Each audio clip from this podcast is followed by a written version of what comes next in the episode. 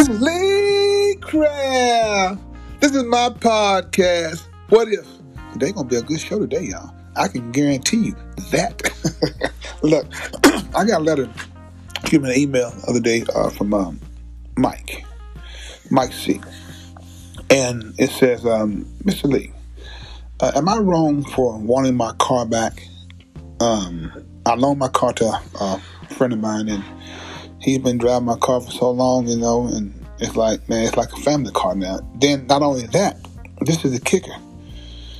He goes out and purchases another vehicle and still got my car.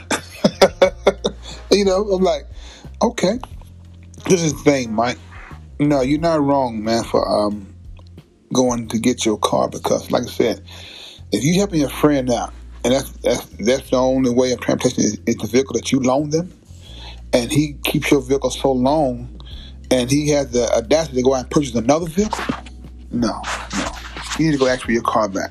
You know, and ask for and, and ask for an explanation whether he gives it to you or not. Because, like I said, that's abusing your friendship. It, it, it, it shouldn't work like that. No, no, excuse me. It shouldn't be that way, but sometimes it is. People take advantage of you.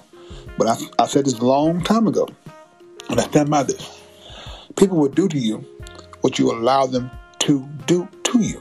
So, like I said, if you can um, just talk to your friends, say, "Hey, man, I, I need my car back. I see you, uh, you're back on your feet and stuff, and and uh, so uh, I need need my vehicle back." That's that's it. In a conversation. This is Lee Craft. This is my podcast. What if? If you have any comments or concerns, please email me at leecraftwhatif at gmail.com. One band, one sound.